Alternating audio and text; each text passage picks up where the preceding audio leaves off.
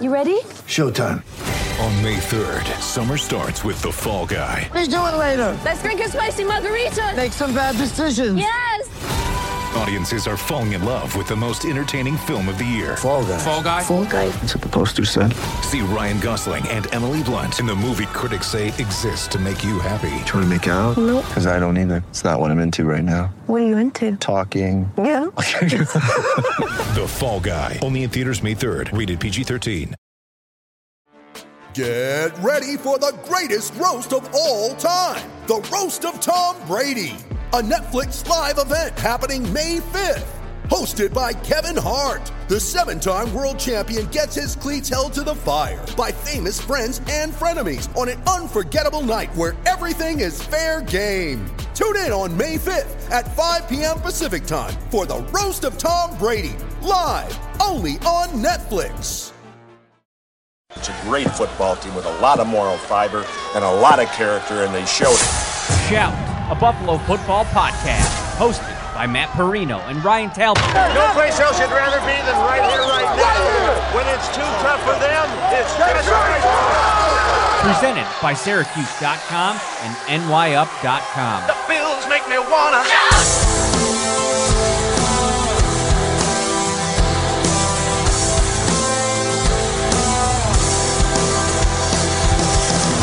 What is up, Bills Mafia? Welcome to the week before training camp uh, edition uh, of the podcast. We're going to have a couple podcasts this week, actually. The live show uh, on Wednesday night, we're really excited about uh, Kevin Smith, who is now the running backs coach at uh, University of Mississippi, formerly at Florida Atlantic.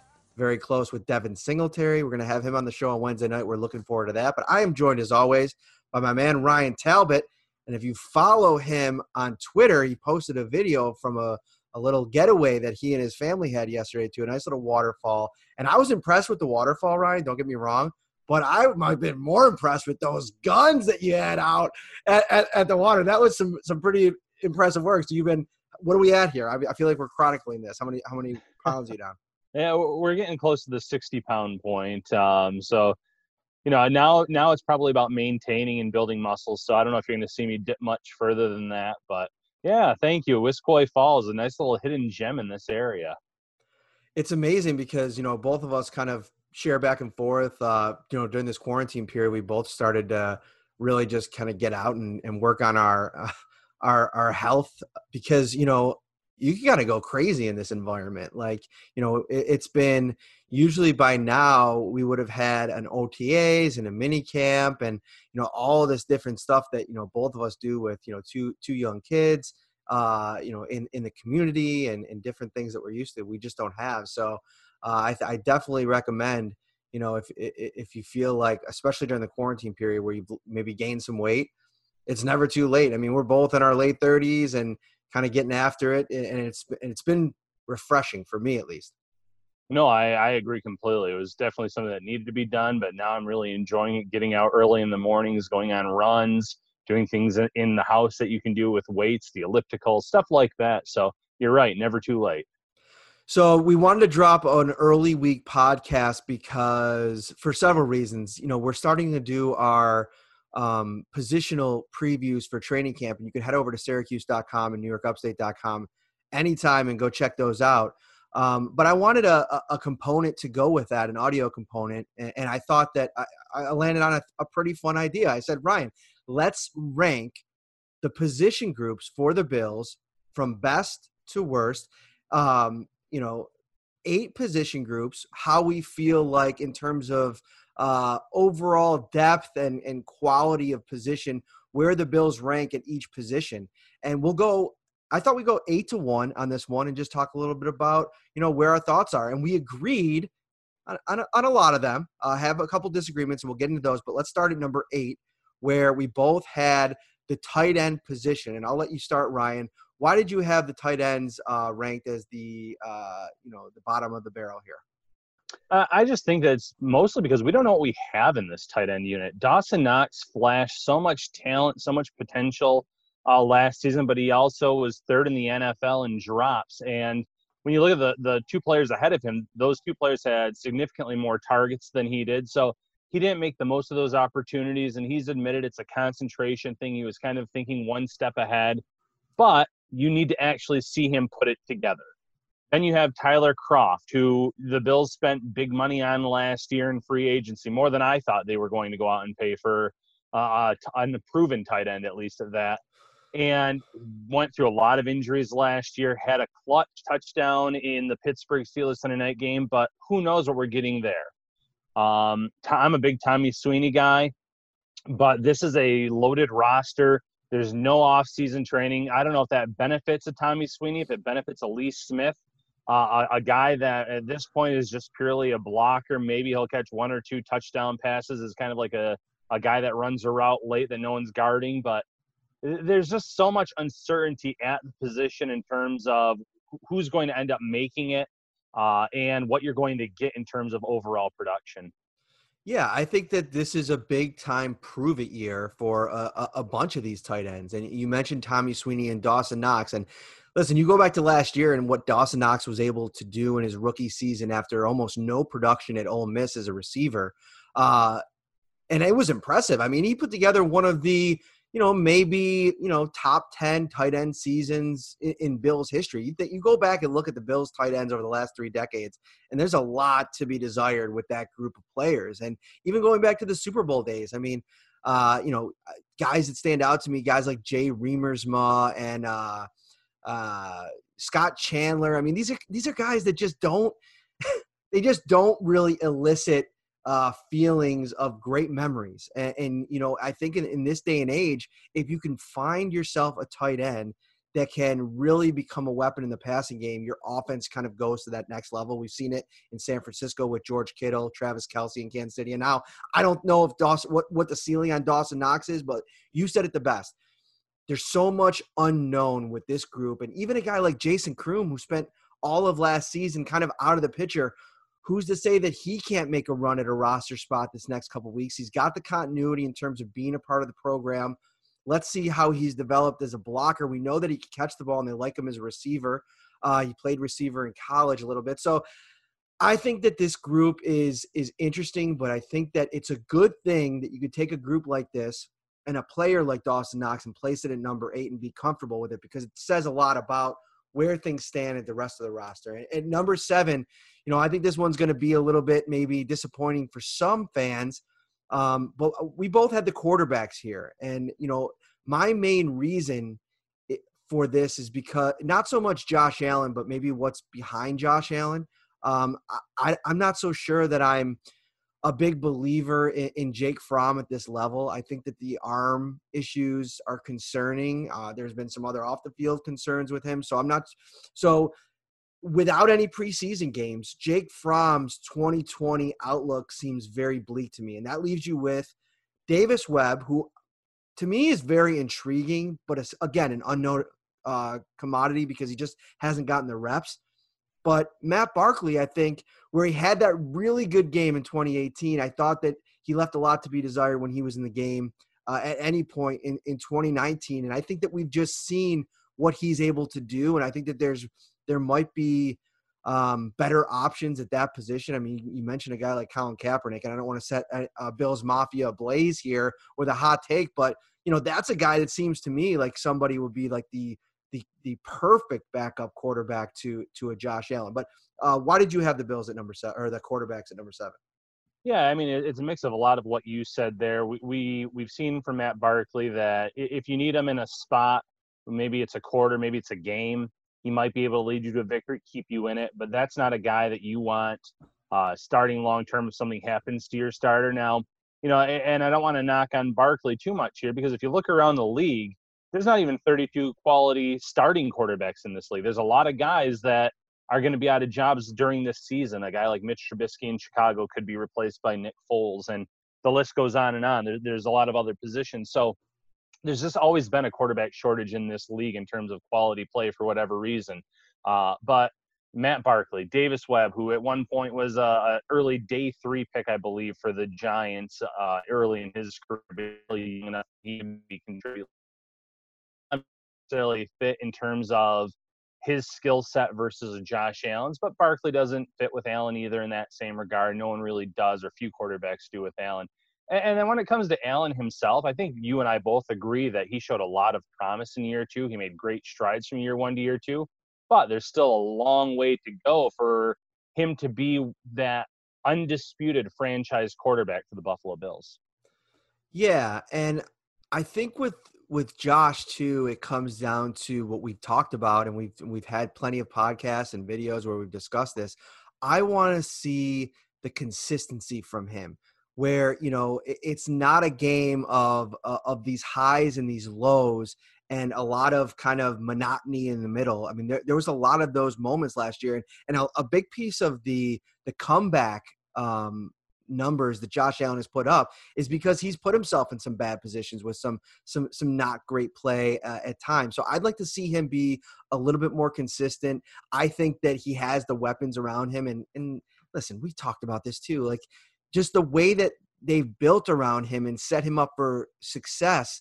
I think just that in and of itself you know, if I was, if you really, you know, push me on it, I might be willing to, you know, put the quarterbacks up a notch or two just because of him. Because I think that there is a real chance for him to be great this year. And it comes down to the coaching staff, the system, you know, Stefon Diggs, all those little things. But you see the confidence level in him. You know, I was watching, uh, I didn't, I've only watched the first five minutes of it. Um, I haven't had a chance to watch the whole thing yet, but the Bills put out that Captain's Corner video with Jack Eichel and Josh Allen recently.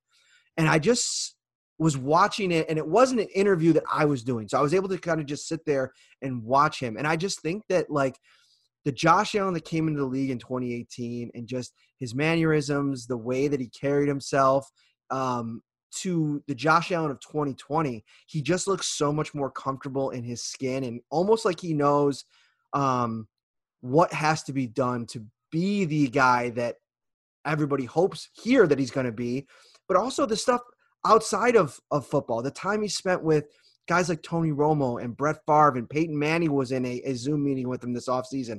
He's getting some great mentorship from guys that have had success in this league and are showing him the things that he needs to work on to get better. And so I think that, yeah, this you could we could be talking in week eight of this season as weird of a season it's probably going to look, uh, about this quarterback group really skyrocketing up these rankings.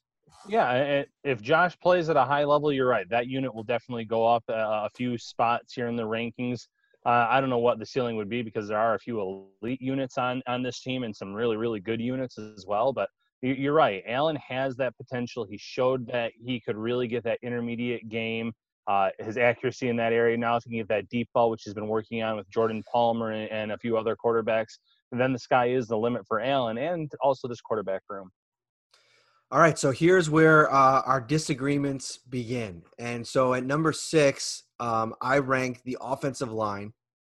Uh, you you rank the running backs. Um, so let, us start with you here. Give me a little insight and in, in why you went that direction because the next three are kind of going to be actually all the way up to number two are going to be a little bit all over the place. Yeah. Uh, when, when it comes to the running backs, it's mostly just because there's a lot of unknown there. And we, we saw what Devin Singletary could do, but he had a limited workload last year. Frank Gore was the guy early on in the season. Uh, they were easing Singletary in. Then he had a hamstring injury against the Giants. And by the end of the year, he took over that role and he played very well. Was an elusive back, uh, was was a better receiver than advertised. Did a lot of good things. But then you look at what's behind him, and Zach Moss. I'm a huge Zach Moss fan from from what I saw from him out of college, but he's one of those players that I think is going to be hurt by this shortened off season, by the fact that there's not going to be a, a preseason by the looks of it, because it, it looks like the league proposed a zero preseason pitch to the players, which is what the players want. And yes, Zach Moss is going to have a training camp. He's going to be able to get in there but the Bills might bring him along even slower than they did Singletary one year ago. So Singletary might be the guy, and I think he can be the guy. But you want to have that complementary back that can can take on a bigger workload sooner rather than later. You have T.J. Yeldon, who, like you've said many times, did everything that was asked of him last year. He he kind of sat there inactive a lot many weeks uh, because the Bills loved what Gore brought to that locker room, brought to the field from a leadership and a playing per, uh, perspective. but we still don't know exactly what we can get out of him. I mean, he, he had some flashes during his Jacksonville days. He had some fumbling issues as well. Uh, and then obviously when you talk about the backs, you're talking about the fullback position as well. Patrick DiMarco is not the same Patrick DiMarco that was on those Falcons teams that he played on. Uh, and then you have a guy like Reggie Gilliam, who I think in a regular offseason could have taken that spot, and he still has a shot to take that fullback job. But it's going to be a, a, much harder climb for him uh, in 2020, considering how things are going to look leading up to roster cuts.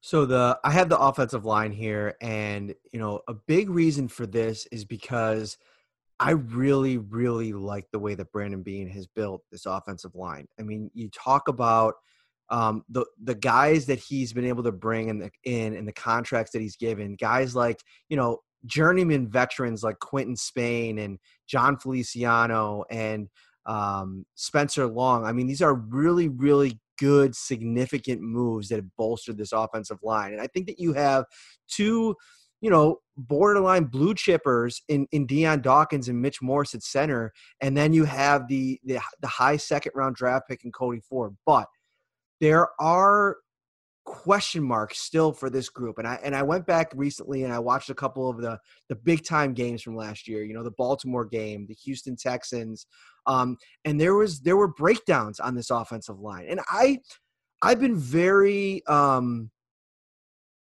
I've been very high on this unit as a whole, to even to the point where I didn't really criticize Brandon for not going out and getting uh, a free agent uh, addition, uh, or maybe a higher profile free agent addition than than Daryl Williams, who we brought in from Carolina, who struggled last year playing four positions, uh, or or or going in the draft again and going after another player for some depth. I do like the pieces here. I just think if we're talking about a power ranking situation, I think that there was enough last year in terms of concerns where with the offensive line where I think that there's work to be done in 2020 to bolster this thing up. If everything plays out, if Cody Ford is um, a little bit closer consistently to the good Cody Ford that we saw at times last year, like when he went up against Von Miller uh, in Denver, like he went up against Demarcus Lawrence in Dallas, those kinds of, of games could really be a springboard for him. And he could become a good you know, even more so than a serviceable, but maybe a good right tackle. Then we're talking about moving this group up a little bit, but I had him at six just because I think they need to come together a little bit more, and I want to see it before they they shoot up more. I want to see the protection uh, a little bit better. But from a run blocking perspective, and I, maybe you could flip this thing here because I had the running backs at five, and a big reason for that was because of Devin Singletary's performance as a rookie last year. I mean, leading the league in yards per carry at 5.4, tied with the Derrick Henry uh, on the season. I just going back and watching him and just the way that he runs with the football and, and what he offers you, you know, as an offensive coordinator because a play is never over when the ball is in his hands. And and I, I really like Devin Singletary and the upside for him this year. I think that Zach Moss is almost that perfect complement. And, you know, we've talked on this podcast also about how high I am uh, on TJ Yeldon, but you you went a different way and you're pretty high on the offensive line. And, you know, I'll let you talk about that in a minute, but you had the linebackers here at number five. Yeah, and you know, I think that's going to stun some people because the Bills do have two studs at the linebacker position in Tremaine Edmunds and Matt Milano. But after that, I don't know what to expect from this unit. I think AJ Klein can be a service uh, serviceable replacement for Lorenzo Alexander when they play in that base defense. I think he can contribute on special teams. But then you look at the depth, and it's is it Corey Thompson that's going to step up? They liked him last year. We don't know what we have in Vosean Joseph, who was a draft pick a year ago, and he, he didn't play at all last season, was on the IR. Um, you have guys like Tyrel Dodson and Tyler Matakevich, who is going to be an outstanding addition to the special teams unit.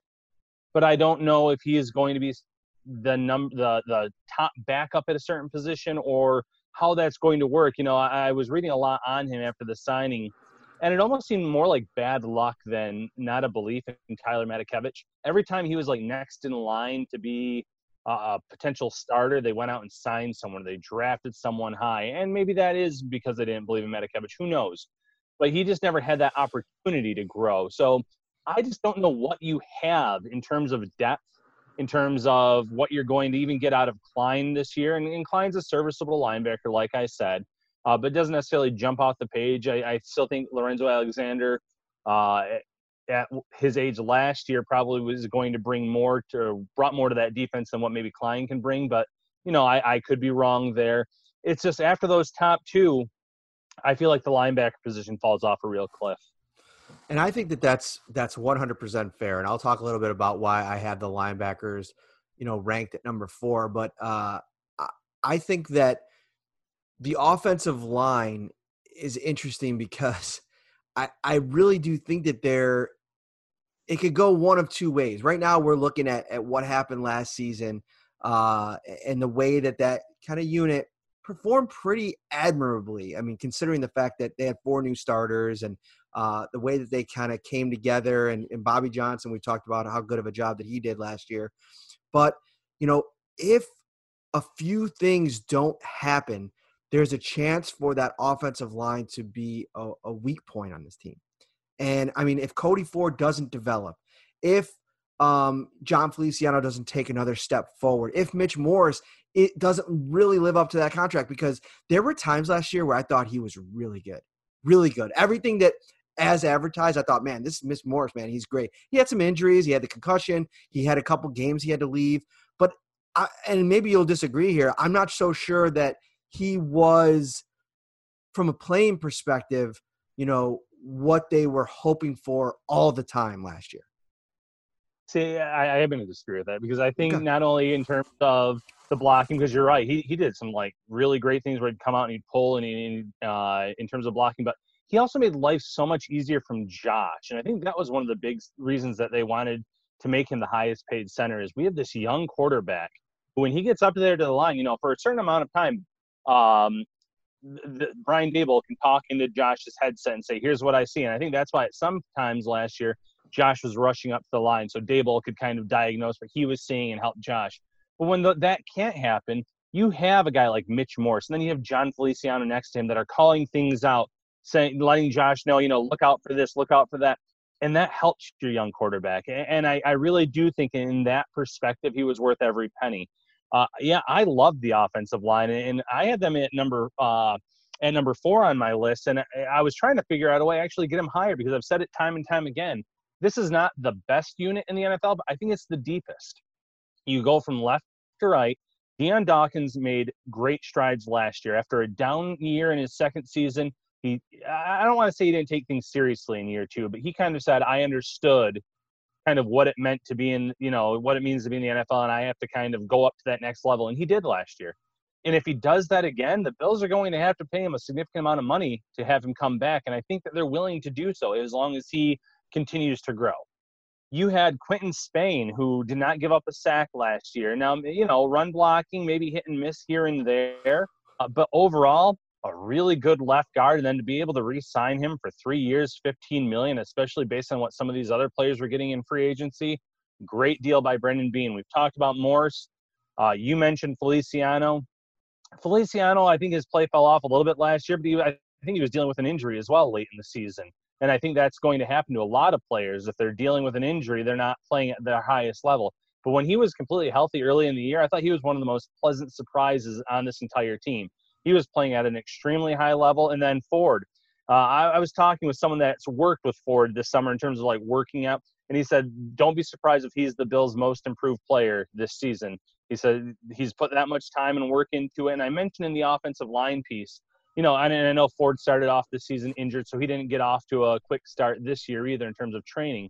But last year was college football playoffs, the combine, the pro days, the thir- uh, top 30 visits, private workouts that's a huge gap of time where you don't get to really train like you normally would because you're focused on interviewing with these teams, these uh, these teams that are looking to draft you. So once he's healed up, he's had time to kind of put that work in. Uh, he's definitely embraced Buffalo, which doesn't really mean much in terms of on play or on the field play, but I think he is going to make some major strides. And then you talk about this depth. Ty Nsekhe. When Ty Nsekhe was on the field last year, I thought he was great. It's just a matter of staying healthy. And we, we've talked all about, you know, these shortened off seasons, how it's going to hurt a lot of players. It might benefit a Ty Nsekhe who you know, mid 30s, he doesn't have to worry about that wear and tear of the preseason. He has a shortened training camp, no OTAs. He, he might actually be close to 100% when this regular season begins, and he could be a, a key contributor uh, coming in and spelling a, a, guy like Cody Ford. And, and you know, I'm going to touch upon Daryl Williams. I think they're going to keep him on that right side of the line, whether it's guard or tackle, where he's better suited. He's going to be a valuable addition. Evan Boehm is one of those guys that started eight games last year, has a lot of starting experience. Spencer Long, Ike Boettger, a guy like that they liked enough to put on their 53 man roster last year, even though he didn't play a lot. There's so much young talent. Um, Bates, Ryan Bates that they traded for last year. The list goes on and on. So yeah, if one of their starters goes down and you have to call up one of these unproven guys, absolutely, it could lead to disaster. But there's so much talent and overall depth that I had. I had them as high as number four on my list. All right, you convinced me. I'm moving them up to five. No, I'm just kidding.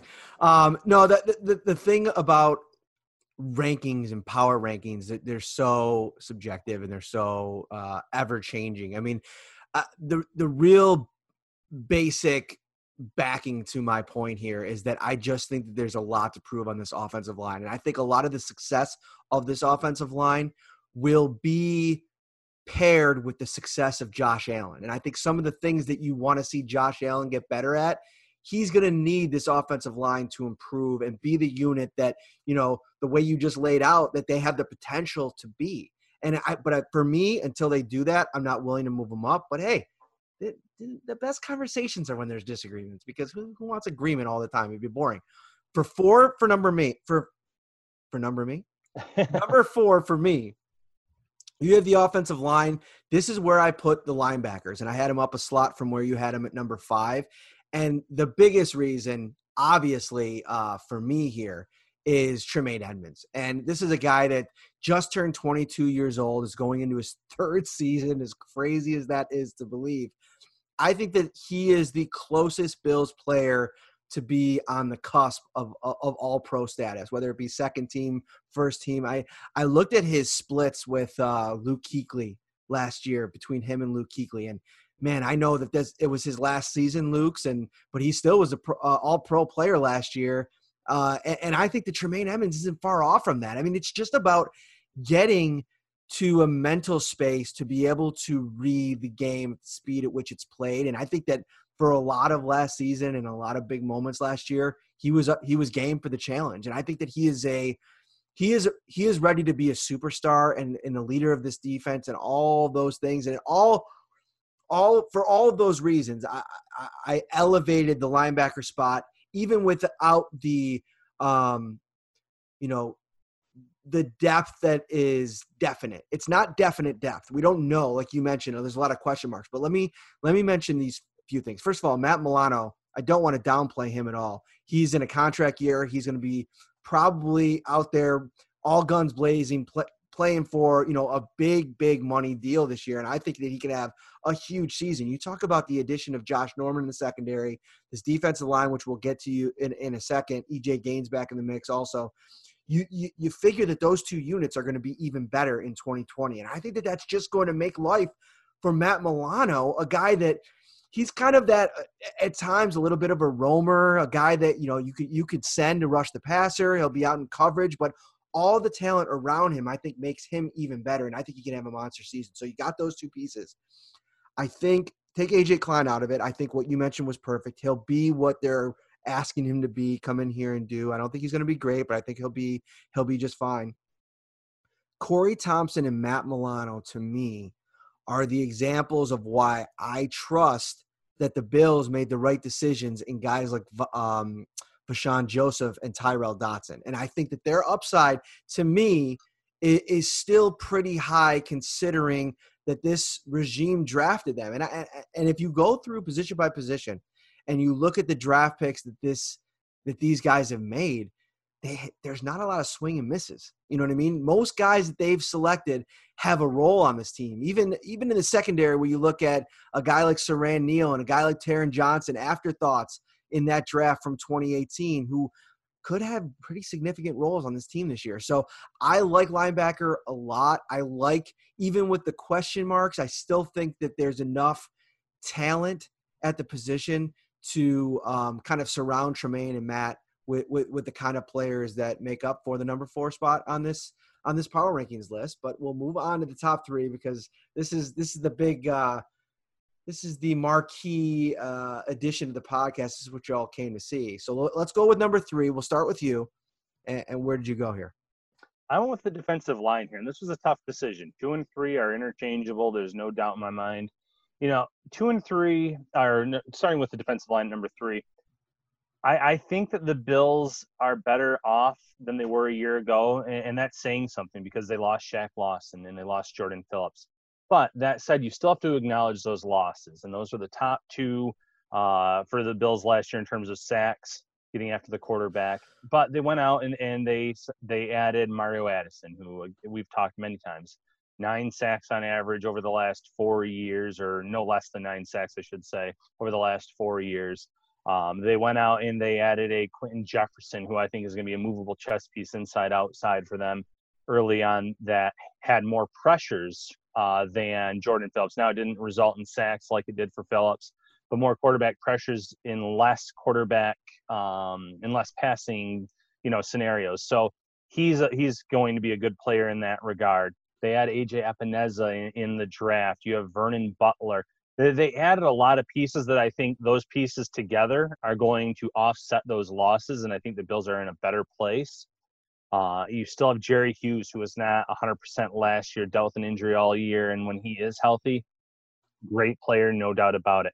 Ed Oliver, Oliver started slow last year, ended on a strong high note the more and more 2020 goes on, I'm starting to think that maybe his suspension will not be this season because I, I don't think you're going to be able to necessarily get through the entire legal process before this season begins. So uh, I think they might be in the clear there, but I want to see him take that next step. I want to see more of the second half of regular season Ed Oliver over the entire course of the year.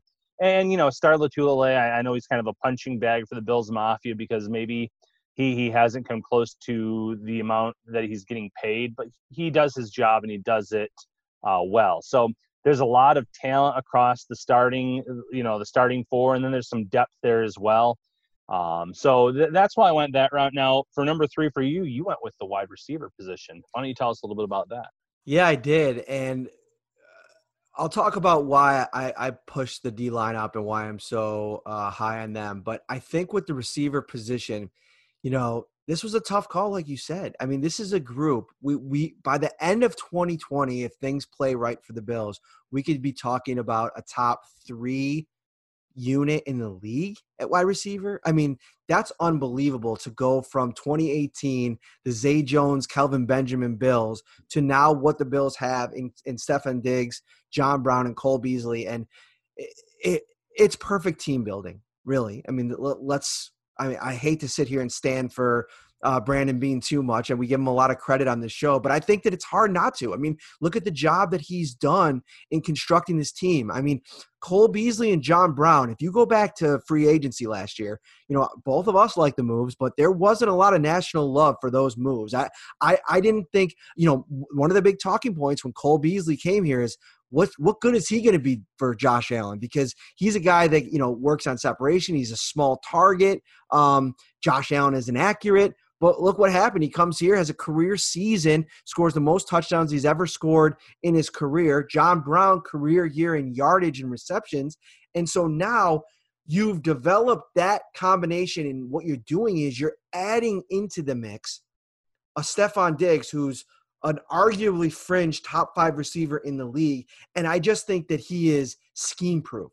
Anything that you're trying to do, a guy like Stefon Diggs is going to work in that scheme because of his route running ability, his separation ability, his speed, his quickness, his toughness, uh, his feet, everything about him. I mean, you just watch his you just watch his uh, workout videos online. I mean, that's all we have to do right now during quarantine, right? The last couple months, and it's just the talent jumps off the screen at you. I still kind of you know, a, a, lot of experts wrote that the Bills gave a lot to get him, but I'm still shocked that Minnesota gave him up because he just is a game changer. He's a guy that immediately makes your your, your offense that much better, and he gives the the Bills a chance and Brian Daboll a chance to finally coach run a top 15 offense in this league. And I think that all excuses are gone.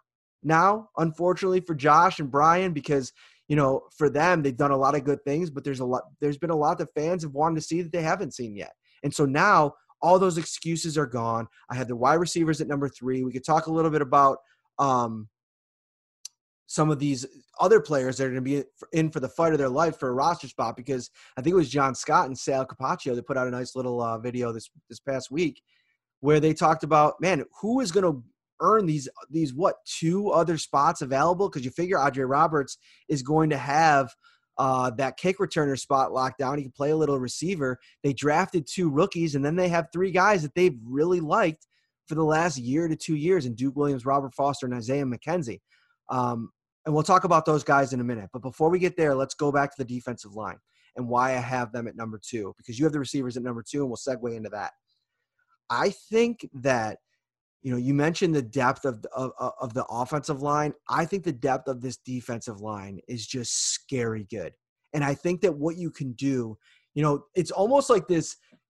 Sean McDermott's been this uh, mad scientist. I know that uh, I, I believe it was Isaiah McKenzie who called Brian Daboll that last year during the training camp, but it's almost like Sean McDermott's been mad scientist uh, in the way that he's developed this defensive line or, or, or put it together because now you have so many potential combinations and i can't wait to listen to some of the the real film experts break down some of these first initial games you know the joe b's of the worlds the cover ones all these guys that really jump into the film because what can sean mcdermott do with the options of Jerry Hughes, Mario Addison, AJ Epenesa, and Quinton Jefferson, and no, and then again on the inside, Star Lotulelei, Harrison Phillips, Ed Oliver, who I think is poised to have a breakout season, be an absolute superstar, uh, because he needed that first season to learn a little bit.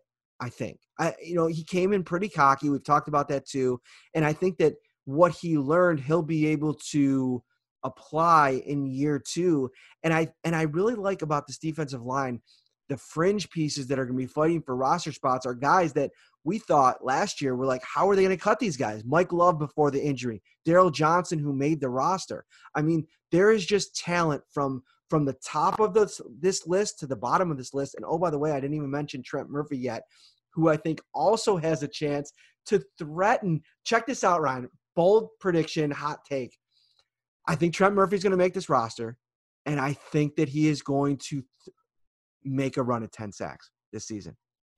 I think that what they've put around him, it I think you could have two I think you could have two 10 plus sack defensive ends in 2020. How crazy am I? Talk me off this ledge.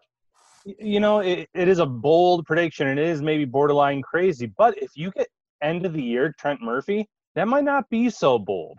Uh, two sacks in the playoff game, two sacks uh, against the Jets, one against the Steelers on that Sunday night game. There's five sacks in what, like, well, in three games there, but I think it was over the course of four weeks. Um, so, you know, I'm not saying that something just suddenly clicked for him, but he was probably completely healthy. It probably helped that he was going against some of those offensive lines that the Jets and the the uh, Texans, no doubt about it. But you're right. There's going to be starting talent or elite talent across the board on that defensive line that's going to make life easy for all four of those pieces, whoever it is, however Sean McDermott wants to line them up. So uh, a guy like Murphy coming in and getting 10 sacks is very bold. But you know, it wasn't that many years ago where we've we've had it happen before, where a guy like Lorenzo Alexander, his first season here, no one expected him for the most part to come in and get double-digit sacks, and he did that as kind of a pass rusher off the edge. Um, so it can happen. These these players that maybe are written off or people aren't really thinking about can definitely step up and, and really uh, reestablish their value in, in terms of not only with the Bills because Murphy's entering the last year of his deal, so reestablishing his value, possibly going into free agency in, in 2021. And I think it tells you something too about all the options that the Bills had and still have I mean, Jadeveon Clowney's still out there. Everson Griffen's still out there. They can save eight and a half million by cutting Trent Murphy, and they're it looks like they're going to ride with him. And I think that that tells you something about what they believe he can still do. We had Lorenzo Alexander on the podcast a couple uh, months ago, and he stood up and, and, talked a little bit about what he thinks Trent Murphy can do in his defense. And that's a guy that I'm going to always defer to, to a guy like that and, and, and his take on the situation. I know he's close to uh, the team, and he predicted the Bills should be in, uh, playing for an AFC title this year, but he, he's been in it. He's seen it. He knows what Trent Murphy brings as a potential pass rusher. And I think to your point um, that you made on Ty Nsekhe, I think that also goes for Trent Murphy, a guy that you know has been working his way back to health. He doesn't have to deal with a preseason. He can maybe hit the ground running, in, you know, in the first week, build himself into uh, you know where he feels comfortable. And I, I really like Trent Murphy. But you got the receivers at number two, where I had the D line. There's a lot of interesting storylines past these top three guys. Well, you must see a lot of talent there with those five, six guys to put them at number two. Yeah, well, you know, again, going back and forth on two and three, I, I think it was the Stefon Diggs superstar factor that had me end up putting the wide receiver position at number two. And you kind of talked about you were surprised that the Vikings actually uh, gave up Diggs or traded Diggs. and and I think they're going to be in for a rude awakening this year because as good as Adam Thielen is, one of the reasons he was so good is defenses had to know where Stefon Diggs was at all times. That's not necessarily going to be the case in 2020 when it's Justin Jefferson across Adam Thielen. Now you look at Buffalo, defenses are going to have to know where Diggs is at all times. And then you still have John Brown, who, as you said, coming off a career year. Cole Beasley in some areas of his game is coming off of a career year. In terms of wide receiver trios, I'm hard pressed to name two or three units that are better than Buffalo's. I just think that by the end of the year, they might have the top starting three in the entire NFL, and that's that's blows my mind considering, like you said, where we were in, in 2017 when you mentioned some of the the greats that were on that roster. and don't forget Andre Holmes either, uh, who I still remember there was one guy on Twitter who was always like, Andre Holmes should be the number one wide receiver. Just give him the opportunity. No, it, it was not meant to be, my friend. Uh, so they've come so far. Now, I have a confession.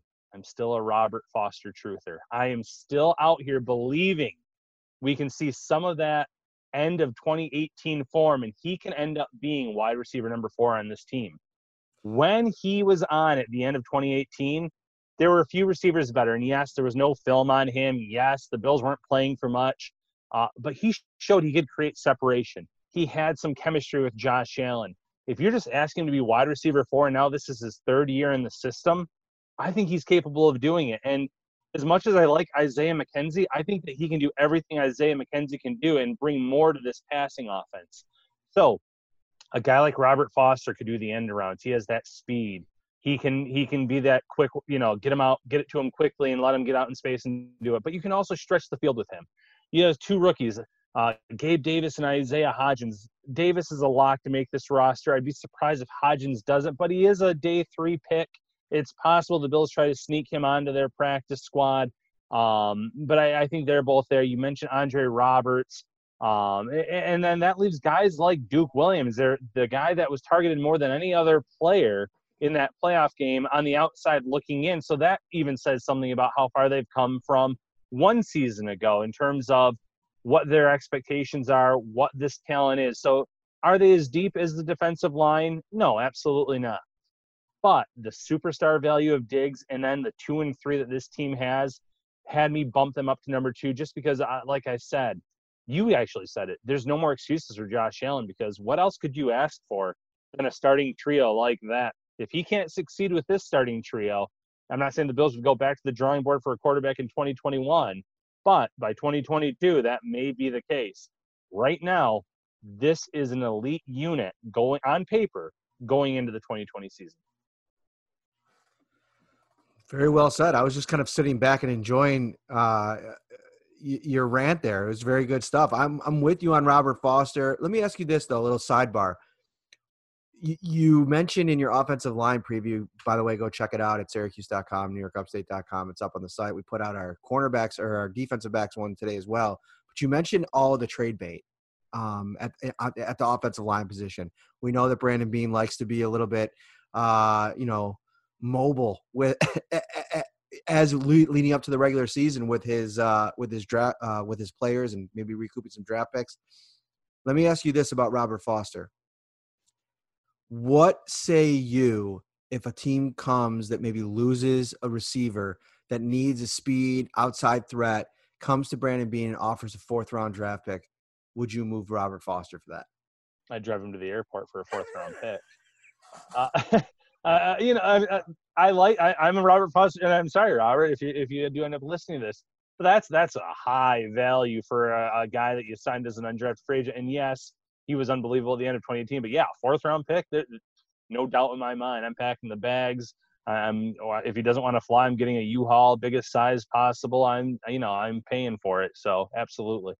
And the thing about this funky training camp and preseason is, you know, this is a this is a, a period where a guy like Brandon Beane, who's already super um, active at all times of the year, could really feast because there's going to be a lot of teams that you know probably lose a lose some players or maybe some players show up and they're not in shape or they're not they're not performing at the level they wanted to. And there a lot of like you know contenders are getting a little bit worried and the bills have crazy depth. They have so much depth that it's a shame for guys like isaiah hodgins and dane jackson and um, you know christian wade to a lesser extent. I still think that he needs another year and i think that, know if, if there was ever going to be a, a, coronavirus season, this is a good one for for Christian Wade, where he still has that exemption. Uh, but guys that were going to be fighting for a roster spot, you know, they're going to have an uphill battle with all the depth that the Bills have acquired. So I think this could be a really um, fruitful uh, training camp and preseason for Brandon Beane the deal maker. No, I agree. And another young guy like a Darryl Johnson, who you mentioned with the defensive line, it, it's almost a shame that there may not be a preseason because – you're not going to see your starters out there often. You might get one series if there ended up being the two games or the one game. It was going to be backups. And if a guy like Darryl Johnson flashed, maybe the Bills would consider keeping him. But more importantly, other teams would see that. And if there was an injury or if they needed depth, he could have been a guy that they would have said, you know, we'll send you a, a day three pick, maybe a late day three pick for this player. And again, that's something Brandon Beane loves to do. So there's going to be there might be some players that the Bills aren't able to trade because there may not be a preseason. So it, it could end up working both ways. But yeah, I, I wouldn't be shocked if Beane does pull off a few deals before the start of the 2020 year.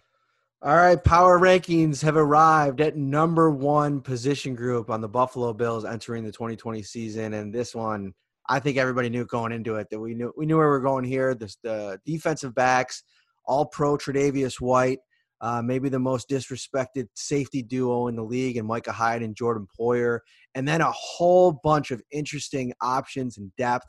Uh, we'll dive into it a little bit here, but give me your first thoughts on you know this this unit as a whole. I mean, I tweeted out the article, uh, just did the preview here, and I said, listen, it's it's not really up for debate that this is the strength of the Bills team because it, it goes deep and at the top, you're talking about maybe the best cornerback, the second best cornerback in the NFL. I think it was um, Bryant McFadden was recently on the Pick Six podcast, and he said that Tre'Davious White is his third cornerback in the league behind Stephon Gilmore and Jalen Ramsey. And I think there's an argument to put put White over Ramsey. So he's definitely in the conversation up there. I mean, this is a really talented group. Yeah, first I'm going to go on a little rant here. First of all, it, you know, Jalen Ramsey is a very good player, but let me tell you something. This guy is living off of name value more than anything, and it drives me nuts. This happens all the time, and, and the Bills benefited from it in the you know the late '90s, early 2000s with Ruben Brown. By the end of Ruben Brown, I felt like he was in the Pro Bowl like every year.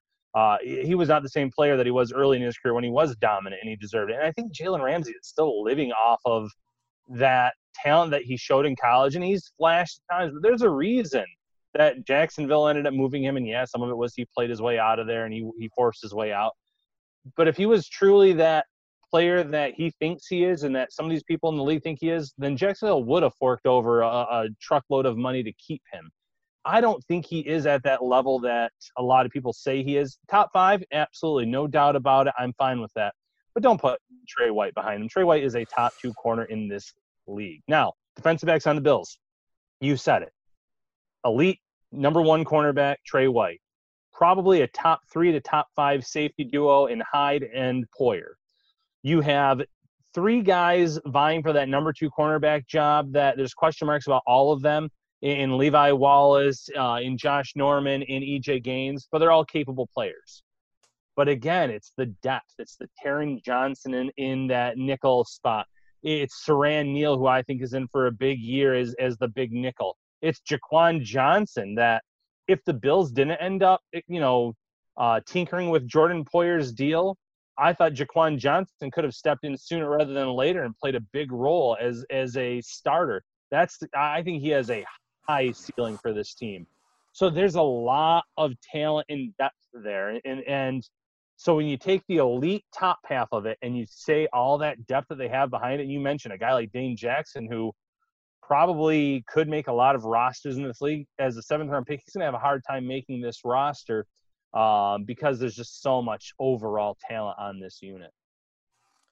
Definitely, and I think that that that in, inside uh, nickel corner spot is such an interesting one because you have two guys now, established guys, experienced guys, not only in the system but now with two seasons worth of NFL uh, experience under their belt that really could take this defense to the next level. We spent so much time talking about this in the offseason about the big nickel, and there were some really interesting options in the draft. Kyle Dugger, who we both were very high on. I think we both had him mocked to the Bills at, at, various times.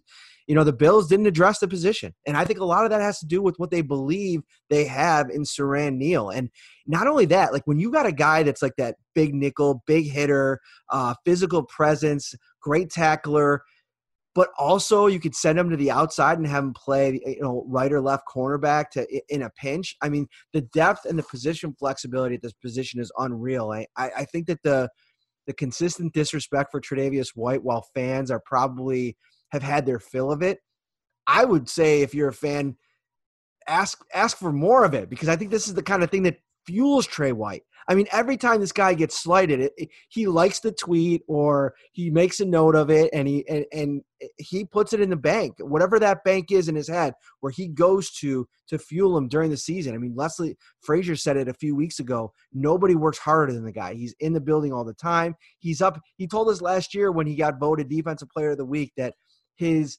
he's a he's a great dad in the off season and he's got a great wife during the season because he lets him just focus on football all the time. And that's what allows him to be so great at his craft. There's there's nights where most people are probably sitting around watching movies playing video games. This guy's in the lab just absolutely um, breaking down every aspect of that receiver or opponent that he's going to face that week. So that's what the bills have. The, there's a big looming um, contract uh, on the horizon here with, with Tre White, and that's going to make things very interesting. But another guy I want to make a note of, and it goes back to this whole Carolina connection that we've talked about all off season that I think is so interesting and, and such a underrated and under discussed piece of all this is a guy like Dean Marlowe, who I think is such a important cog in the wheel. He's that veteran guy that can play. He can play the big nickel. He can play both safety positions. He's got versatility. He's got knowledge of the system going back to Carolina. He played with Josh Norman in Carolina. He goes back that far.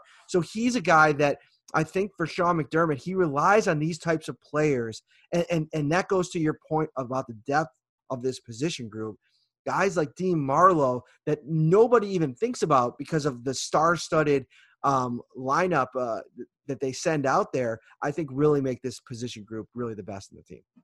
Yeah, I, I, agree. And like, you know, a guy like Marlowe flies under the radar just because there's so much talent and depth there that uh, you you don't want to say you don't think about him, but it's just unbelievable the amount of talent that Brandon Beane has brought in here. And yeah, a lot of it is the Carolina connection here and there. Uh, but it, the roster building that has been done from 2017 to now and, the faith that they had in Tre White to be their number one corner, and I, I, know Beane wasn't here for that draft, but for, for Tre White to be their number one corner from the second he was drafted because Darby ends up getting traded.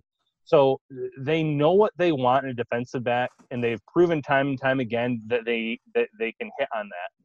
Jordan Poyer, going back to Poyer, when he signed that contract, the initial contract with Buffalo, some people were taken aback by it because he was coming off of a serious injury with the Browns there wasn't a ton of film on him, and they're like, man, this guy was signing, you know, for I think it was four million on average, I, I believe, or maybe it was three, maybe it was, um, but either way, it was more than some people thought. It was announced at the same time as the Micah Hyde deal, but the Bills knew exactly what they were going to get in him, and they said this duo can work, and it has worked.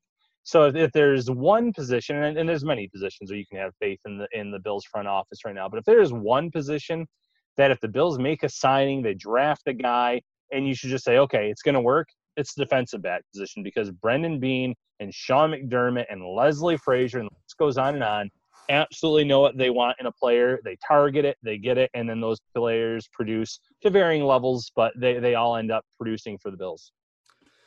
All right, guys, there you have it. Our uh, power rankings uh, by position. We're set to get going with training camp next week. We believe uh, signs are pointing uh, toward yes. We got uh, the NFL offering no preseason games, daily testing for the first two weeks, uh, longer acclimation period. So I don't even know what training camp's actually going to look like because uh, Ian Rapoport actually just reported that um, the with the NFL's latest ramp up proposal we're looking at testing and physicals for the first five or six days, strength and conditioning and walkthroughs through day 12, off day, day 13, helmets on day 18, and the pads don't go on until the 20th day of training camp. So, you know, one of the big portions of training camp that we get to talk about is, you know, once those practices start. So we still got about four weeks before that's probably going to happen. So it's going to look a little bit different, but it's the safe way to do it and the, the slow ramp up to hopefully giving us a season uh, that we can talk about over the next four four weeks.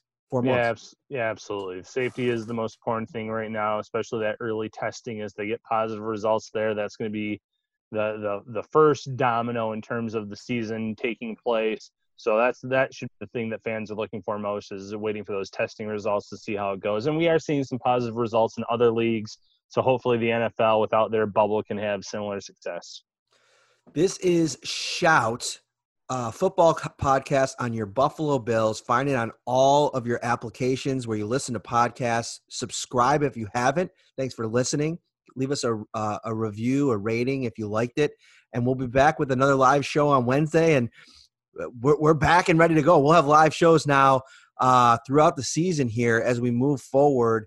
Uh, we'll, we'll, see what those look like. We'll still we're still going to aim to bring you guys uh, great interviews and guests. Uh, but there will be a lot of Ryan Talbot and Matt Parrino all the time.